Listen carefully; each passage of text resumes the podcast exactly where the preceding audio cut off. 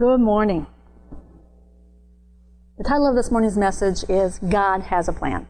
And I always love when I minister that, you know, Pastor C gets up here and he gets his toes all over my message. I love that. I love that because it's just God saying, You heard. You heard me. See? See, you heard me. So uh, that especially blesses my heart. When I asked the Lord what He wanted me to minister on this week, He hammered this idea. He says, You've got to tell them God has a plan. And you think, Well, God, they know that. He goes, No, no, you need to tell them. Whatever situation they're in, whatever hard place they're at, God has a plan. He has a plan, and His plans are good. Now, His plans aren't always easy, His plans aren't always convenient, but His plans are always good.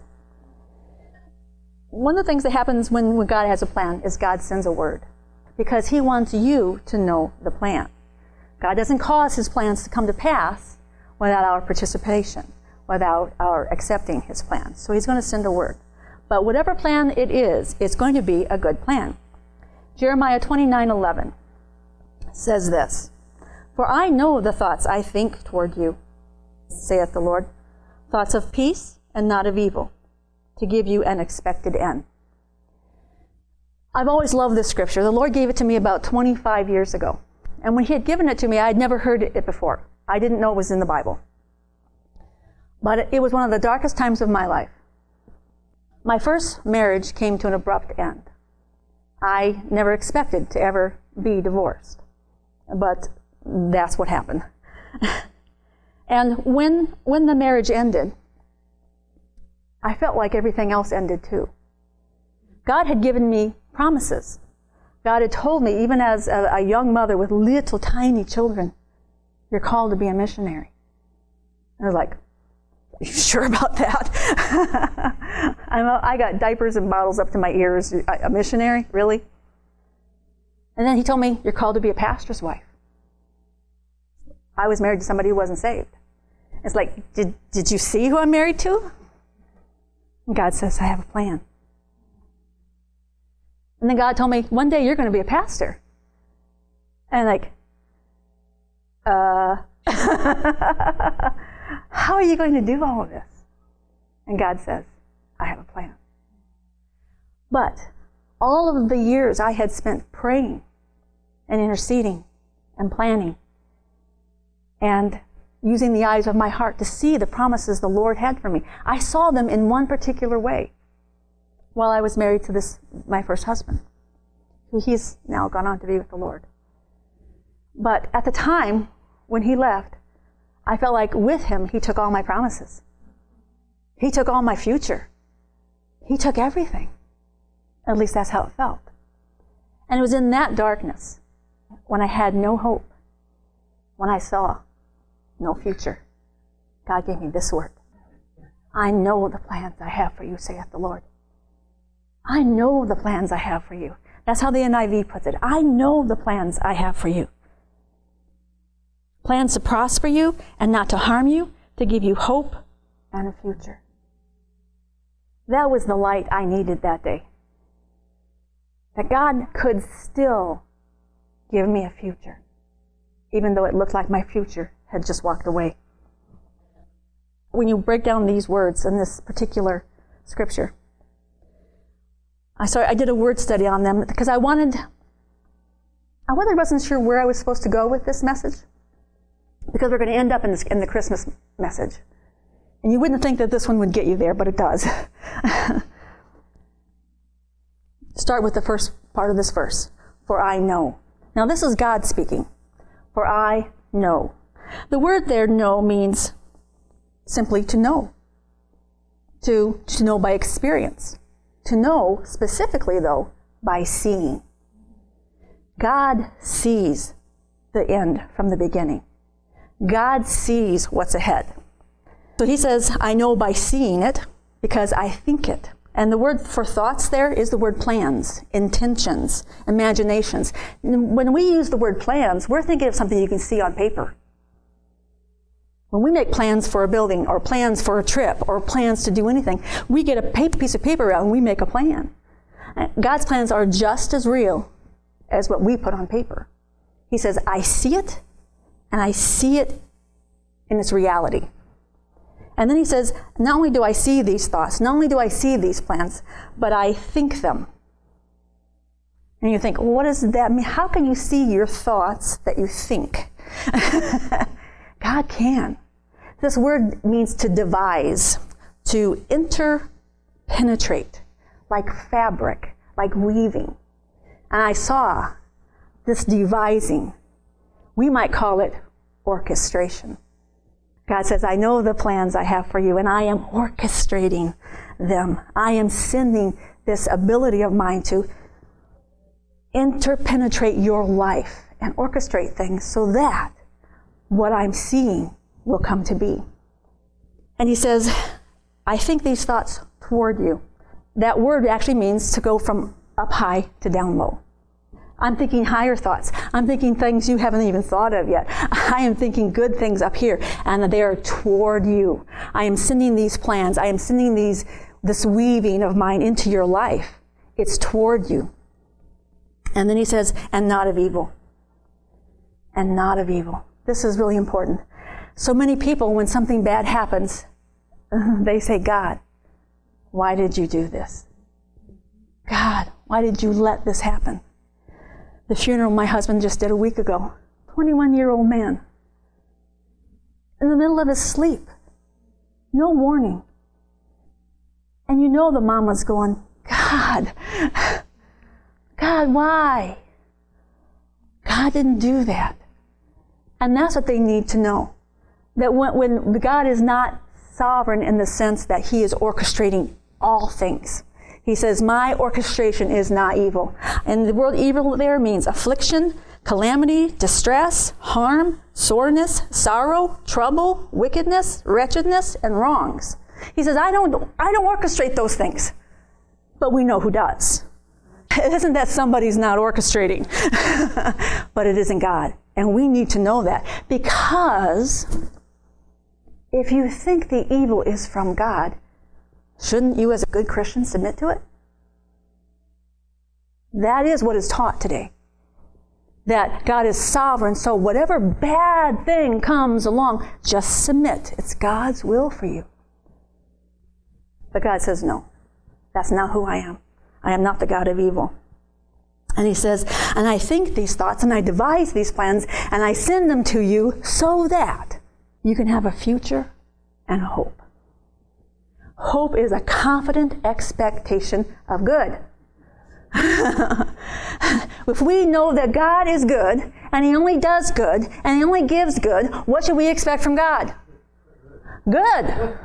We should be confident of this goodness. We shouldn't be doubting His goodness. We should, certainly shouldn't be applying the, uh, giving Him credit, so called, for the evil. But He wants us to have this hope and He wants us to know that this hope gives us a future.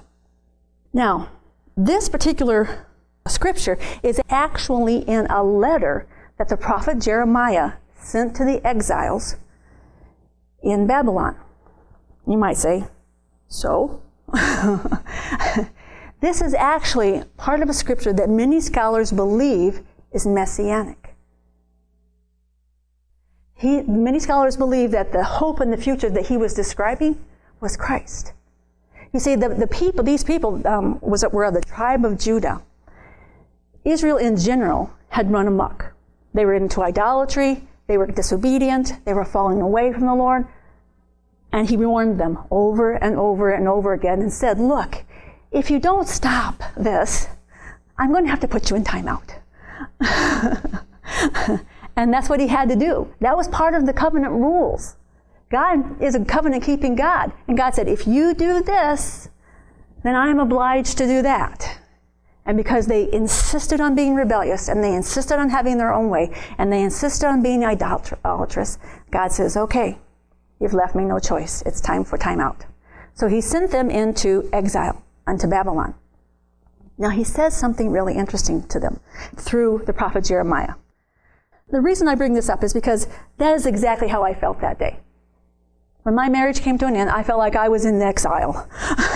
that everything, everything I knew was that God had for me and God promised me was gone. You see, that's what they, they felt like too. God, you promised that we would be the deliverers. You would, from us would rise the Messiah, and we would rule the world through you. And here they are being taken captive. and that's how I felt. I felt like I, my whole life had been taken captive. But what he says to them is what he often says to people like me that day. And this is the letter that Jeremiah uh, wrote, the word of the Lord, to those in captivity.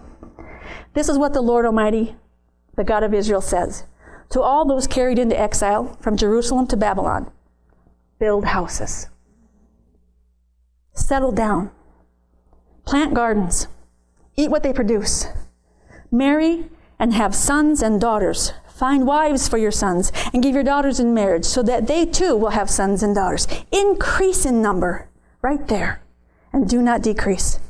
Also seek the peace and prosperity of the city into which I have carried you into exile. Pray to the Lord for it because if it prospers, you too will prosper. What? God sends you into timeout and he says, make the most of it? make the most of your time out? Yes. He said he sent them into the, this exile to change their hearts back to him because he could not bring the deliverer until their hearts had been changed. Now, they ended up in exile because they were naughty. I ended up in exile because somebody else was naughty. Sometimes we end up in exile when we never expected to be there. But uh, we need to understand God has a good plan. What he said to me was live. You have a future. You have a hope. You have a confident expectation. Continue. Now, he tells them later on, you're only going to be in this timeout for 70 years. And then after that, you're coming out. You're coming back to your own land. You're coming back bigger and better and stronger. You're going to do all that I have planned for you to do. But this little timeout is necessary. My timeout wasn't necessary, but my timeout wasn't in futile either. God used it. I was told, well, it's too bad you're divorced. You can't be a minister anymore. It's too bad you're divorced because now you can't teach the Word of God. You've been disqualified. I'm like, uh, did you tell God? Nothing in our past disqualifies us for the grace of God. His gifts and callings are without repentance. I don't know what He's promised you. I don't know how big it is. I don't know how far away it was. See, my promises were 30 years ago. Starting 30 years ago, little by little, word by word, promise by promise. He said, Look, you have a future. Look, you have a hope. There's nothing I can't do through you. And then he goes into the false prophets who told them, Rebel. Rebel from where you are right now. It's hard, it's difficult. Someone else is in authority over you. Stop that immediately. Rebel. And God said, No, you're in this timeout on my on my plan. I need you right where you are. I'm going to use right where you are. Don't rebel. In fact, bless those over you. There's a word. Even if they're not what you want in your life. So many times we end up in positions where people in authority over us are not Christians. People in authority over us are not looking out for our best. And that doesn't stop God. The place I worked 10 years ago, I didn't like it. but God said, stay. And I cried at lunchtime. and I called my husband and I complained to him. But God said, stay. Today, I have favor. Today, I get every other Friday off so that I can study to minister. My boss doesn't have to do that. I have favor. It doesn't matter where he places you, he says you've got favor. Amen? So don't rebel. don't rebel to the authority. But then he goes on to say, This is what the Lord says When 70 years are completed for, for Babylon, I will come to you and fulfill my gracious promise to bring you back to this place. Why? Because I know the plans I have for you. And they are plans of good to prosper you and not to harm you, to give you a hope and a future. Then you will call upon me and come to me and pray to me, and I will listen to you. And you will seek me and you will find me when you seek me with all of your heart. I will be found by you. He doesn't play hide and seek. He says, seek and find.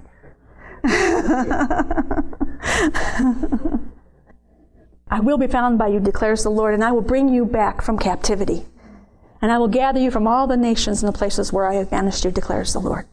This last um, sentence, and I will bring you back from your captivity. We wouldn't say it that way. In fact, some translations say it a little better, the way we would say it in America. I will restore your fortunes. You see, when they went into, into captivity, they felt like they lost everything. All the promises of God, all the provision of God, all the blessing of God. They thought it was all gone because they were in timeout. but he says, No, no, the day's coming when I will restore it all. I will restore it all. Whatever I've promised you, my gracious promises will be fulfilled in your life. The Lord is faithful.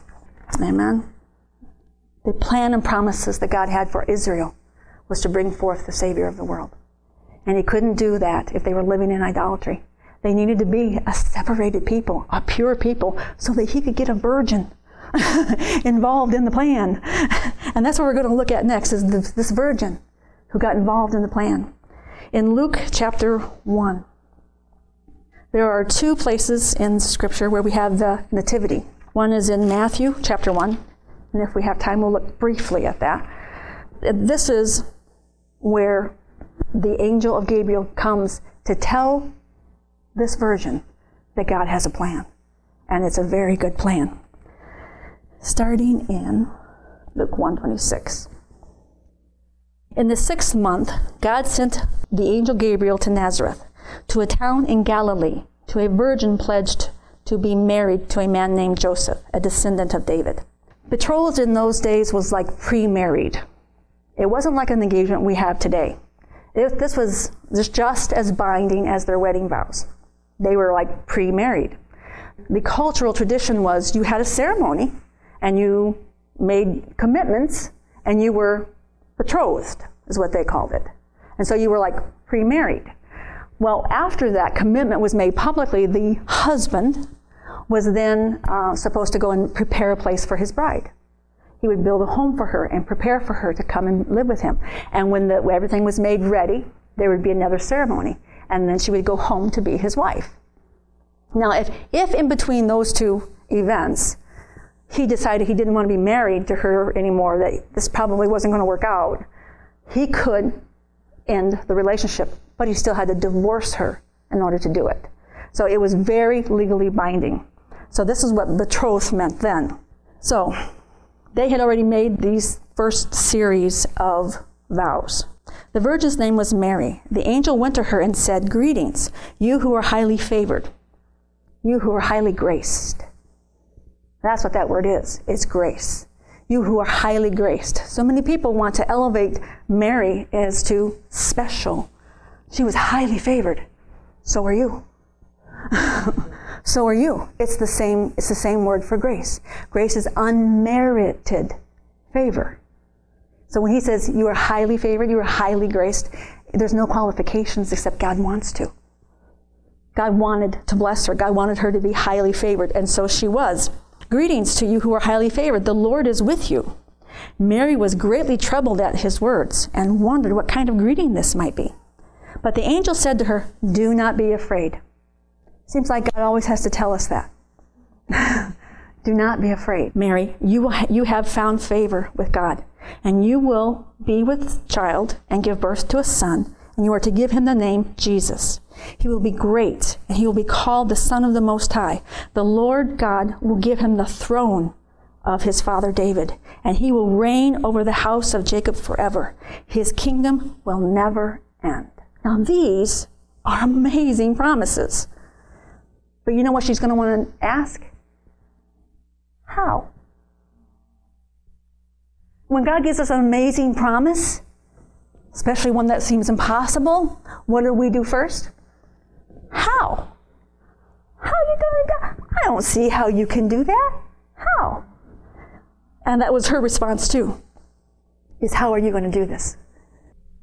When God started to arrange my life and weave in my life, one of the things he said to me, I, I was just laying in bed like on a Saturday morning, and um, he said to me, I want to give you a husband. I became very sad. I said, I thought you loved me. And he said, No, you don't understand. I want to give you somebody who will love you the way I love you. I have good plans. You see, I picked the first one. he didn't. But he picked the second one. And it was a couple of years later. God doesn't always work quickly. And he said, uh, Go work at Motorola. I'm going to send you your husband. Well, unbeknownst to Mark Testerman, who was working a very good job, making very good money, God said, Go work at Motorola for $8.75 an hour. He's like, What? but he did. but he did. He did what the Lord told him because he what he knew, even though he was young in the Lord, what he knew is God has a plan. And if God is saying this, this is where I need you, then that's where I need to be.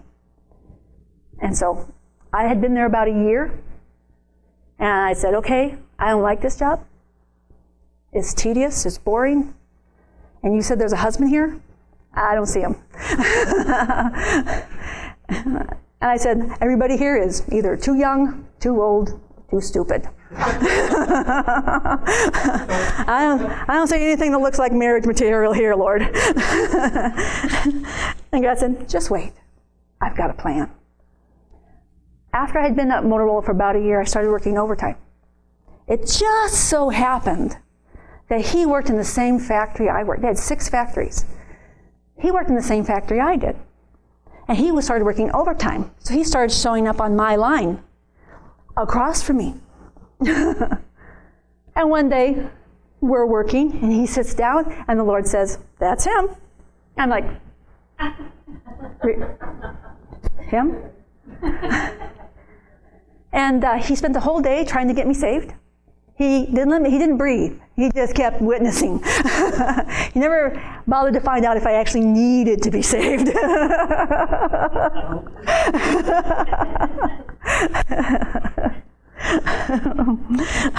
so I said, okay, now I know who. How? What do I do? God said, nothing. I said, why? I said, Do I need to be cute and be in the general area and all that kind of stuff? he goes, No, I don't want you to do anything. I want you to keep your eyes on me. Keep living for me, walking with me, and let me take care of him. He said specifically, This will be a work of my hand, not a work of yours. Okay, all right. So, time goes by. I'm following the rule not being where he's at. One day I thought, you know, I could go that way to my locker after work instead of that way. And he might be along the way, and I could say, hi. so I did. Guess what? He wasn't even there. and God said, What did I tell you? Not a work of your hand. Not a work of your hand. I've got a plan. So, like Mary, when God says miraculous things to you, He starts to show you the plan, we want to know how. How are you going to do this? This is this is ha- this has to be a work of His hand. I found out from a friend of his that he didn't believe that he could be remarried. His wife divorced him when their babies were little. And he always thought he would be reunited with her. She wanted none of that. so he thought he had to be single or be reunited. That was his theological upbringing. And I said, Lord, he doesn't even think he can get married. How are you going to do this? And he said to me, You know, if I can convince Joseph that Mary's pregnant by the Holy Spirit, I can do anything. I said, That's a good one. I, I like that one. but God had a plan. God had a plan for Mary, a miraculous plan. And God had a plan for me, just as miraculous. It was a work of His hand, not a work of Mary's, not a work of Joseph's. And God has a plan for you, and it's just as miraculous. It's just, you're just as highly favored as, as she was. The Mary says to the angel, How shall this be, seeing I know not a man? Basically, he said to her the same thing he said to me. This will be a work of my hand, not a work of yours.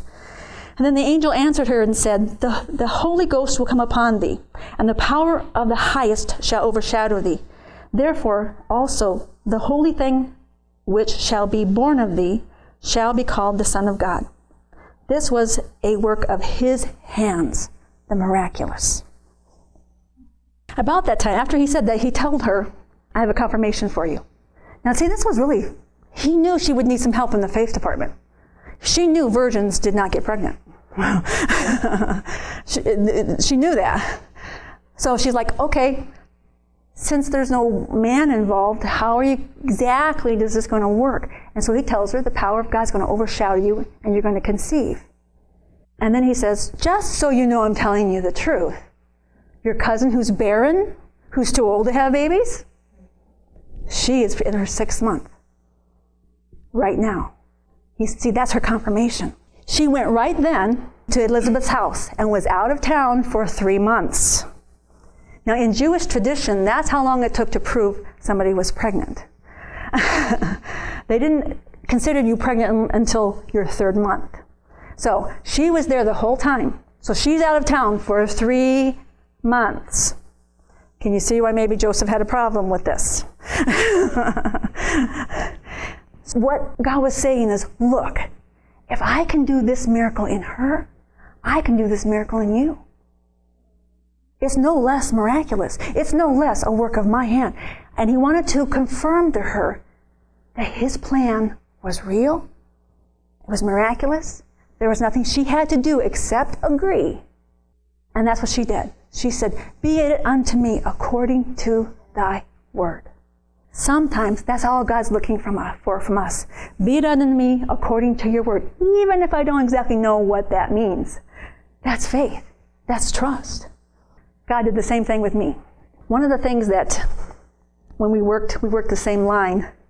He was a flirt. he was a Christian flirt. He was playful to the point of flirting. he wasn't inappropriately flirty, but he flirted with every female on the line. He never flirted with me. And so I'm beginning to wonder he must not like me at all. Now, we are not friends. We are polite. We know who, who each other is. We, I actually started going to the same church with him at his church. Still, I'm over here, he's over there. Red Sea in the middle. no relationship at all, just politely friendly. But I knew. And God told me to go, when I should go to church there, and it had nothing to do with him. It had to do with God was positioning me. God was weaving those things about the fabric of our lives together. So I began to say, okay, Lord, maybe I got this wrong. It's been months and months and months and months, and he doesn't even seem to like me. I know this is a work of your hand, but I don't understand. Lord, if I got this wrong, it's okay. If I misunderstood the promise, if I'm not interpreting the promise correctly, that is okay. I just want to know. I don't want to set my hope on something that doesn't belong to me. And God said, Why don't you ask for a fleece? And I was like, This is your idea? Hmm, okay. Now let me back up just a bit. Earlier, because he was such a flirt, I was not a flirt. I never flirted. I believed it was not appropriate for women to flirt with, even if you're single. I don't believe flirting is appropriate. and so one day during a work day, I, we had like five breaks together at the same time. Not together, but at the same time. So we would see each other at every break.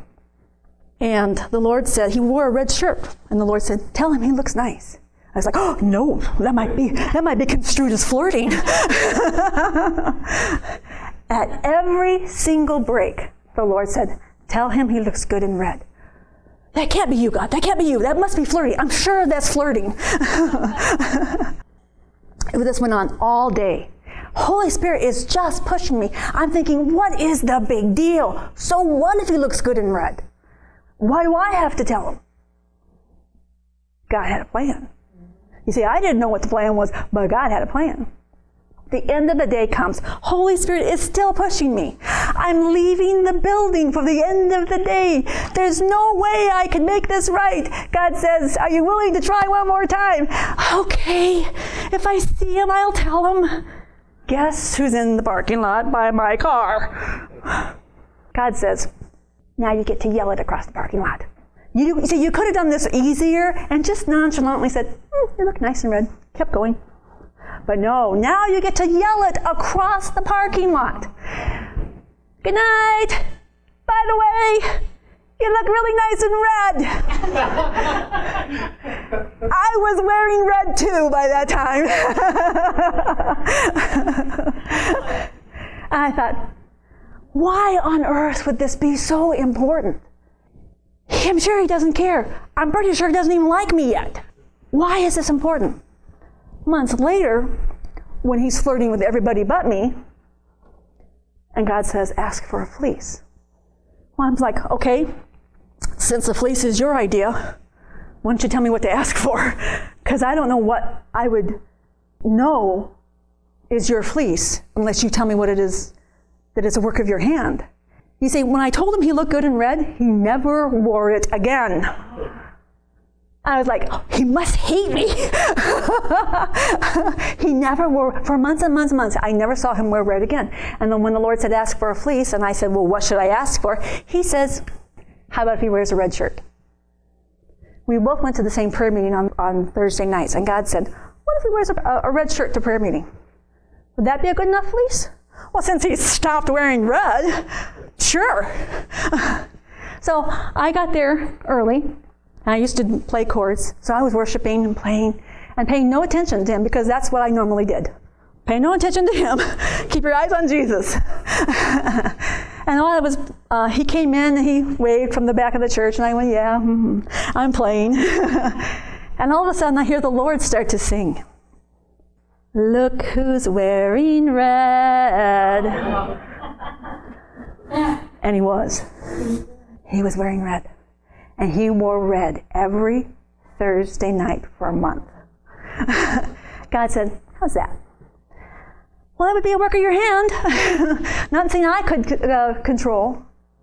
God says, I want you to know you're on the right track. I want you to know the plan that you hear me speaking in your ear is from me. I don't mind confirming. I don't mind saying it again. I want you to know that you know that you know this is my plan for you.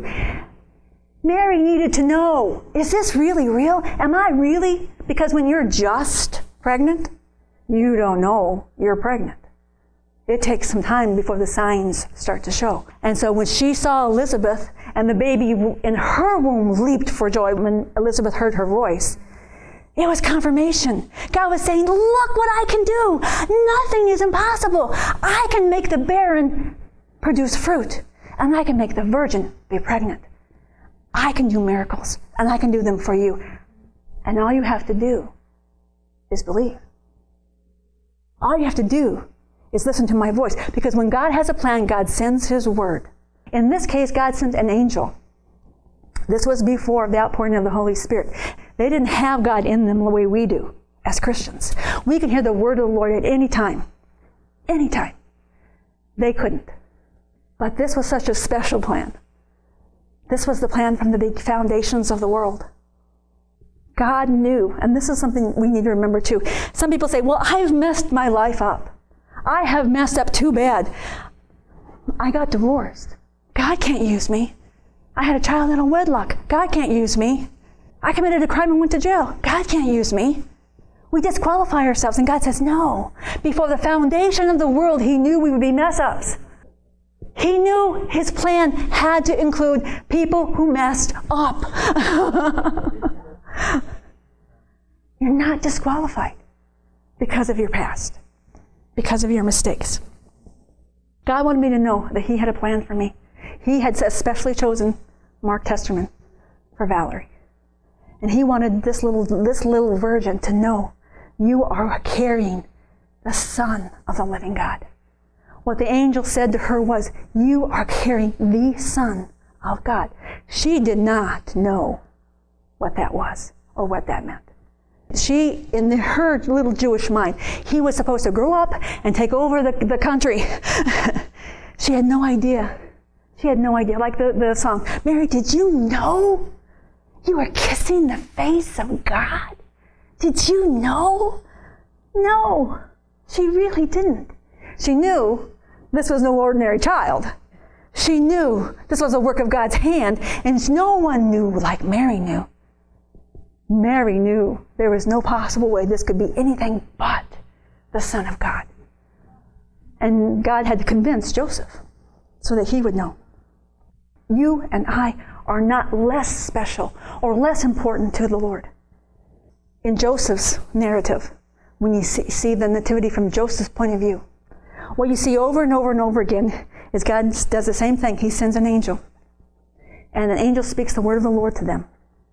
And what he ends up doing is he ends up directing Joseph's path, interweaving and orchestrating everything in his life by a word. By a word. Herod seeks the child's life. Take your wife and baby and run to Egypt. Stay there. After he's there, another dream. Herod is dead. Take the baby and come back. dream after dream after dream, word after word after word. The word of the Lord directed the paths of these two young people so that the glory of the Lord would be made manifest in the earth. One of the things that stuck out to me the most about Mary's narrative, after she says, Unto me, be it unto me according to your word. Actually, right before that, the angel says, he says, Even Elizabeth, your relative, is going to have a child in her old age. And she who was said to be barren in her, is in her sixth month. For nothing is impossible with God. Nothing is impossible. But you know what that word nothing is? I was amazes me how sometimes they translate. It's actually three Greek words. Not any rhema. No rhema is impossible. Whatever God speaks to you is possible. Why? Because God has already seen it. God has already planned it. God has already devised it. God has already sent those plans in to be orchestrated in, into your life on this earth. And in order to apprehend those things, what do we have to do? Believe. Be it unto me according to your word. I receive it. I receive it. Now, if you go back to Jeremiah 29, after he says, These are the plans I have for you, he says, when he comes back and he brings these plans into manifestation, he says, Then you will call on me and come and pray to me, and I will listen to you. You will seek me and you will find me when you seek me with all your heart. The word for seek and for search, whatever translation you use, it's the same word. And it means just that to seek, to find, to call out. But it also says specifically through worship. Through worship and prayer. You know why? This is my opinion. When we worship, our mind and our heart is not on us, it's on Him. When we worship, we can hear in a way we don't normally hear when we seek the Lord with all of our heart, when we worship Him for who He is and the fact that His promises are true. And He says, I will fulfill my promises. Regardless of what the circumstances look like, if you will believe, like Mary, be it unto me according to your word. Be it unto me according to your word. The greatest plan was part of this plan. That from the foundations of the world, God saw you. God saw that you'd be a mess up like everybody else. God knew that you needed a Savior. You see, Mary, Mary was special in that she got, she was the only one that carried Christ in her womb. But we have a far greater privilege. We carry Christ in our heart. She carried Christ as a baby. We carry Christ as a king. We carry Christ as the conqueror. We carry Christ as the Lord of all the earth, here and now, the Lord of every promise, the Lord of every plan. That's the king that we, we worship. He's not a baby anymore. I know we, we celebrate his birth and we look at the nativity, but how I wish the word the world would proclaim Jesus Christ is Lord and King, conqueror of all. He's not a baby anymore. He's not in the manger. He went to the cross and he paid our price so that he could be buried in a dark place that he never wanted to be. And that out of whatever dark place you find yourself, there is life afterwards. He was risen. He reigns. He sits at the right hand of the Father, and we sit in Him. We are highly favored. We are highly graced. And whatever promise God has for you, whether it's you're in timeout for your own good, build houses, plant gardens, or if He's saying it's time to move, it's time for the fulfillment of the promise, He will give you a word and He will give you a confirmation. And he doesn't mind repeating his, himself over and over and over again so that you are sure that you know, that you know, that you know. This is God's plan. It's a work of his hand and it will be fulfilled. Because no rhema of God is impossible. Amen? Amen. I see my time is up.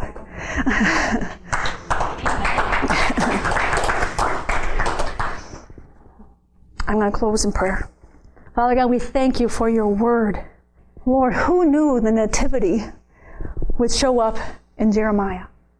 Who knew that you were prophesying the future and the hope for every man, every woman, every child was going to come in the form of a baby? A work of your hands, something only you could do. Father, I thank you. I thank you. I thank you that the plans that you have for everyone here, you will fulfill them. That you are involved in every plan. Father God, I thank you that you call us to worship you. Not because you desire worship, but because you desire relationship. You desire that we should hear the good plans you have for us, that you will give us the confidence to apprehend every good plan and every good word that you speak to us. Father God, I thank you that the world does celebrate Christmas. Though they may not celebrate it in its fullness, Father God, I thank you that the name of Christ is still exalted. Father God, I ask that you bless our Christmases this year. That in the midst of the hustle and the bustle and the presents and the baking and, and the fun and all of the celebration, that in the midst of that we should see the work of your hand in every relationship, in every place.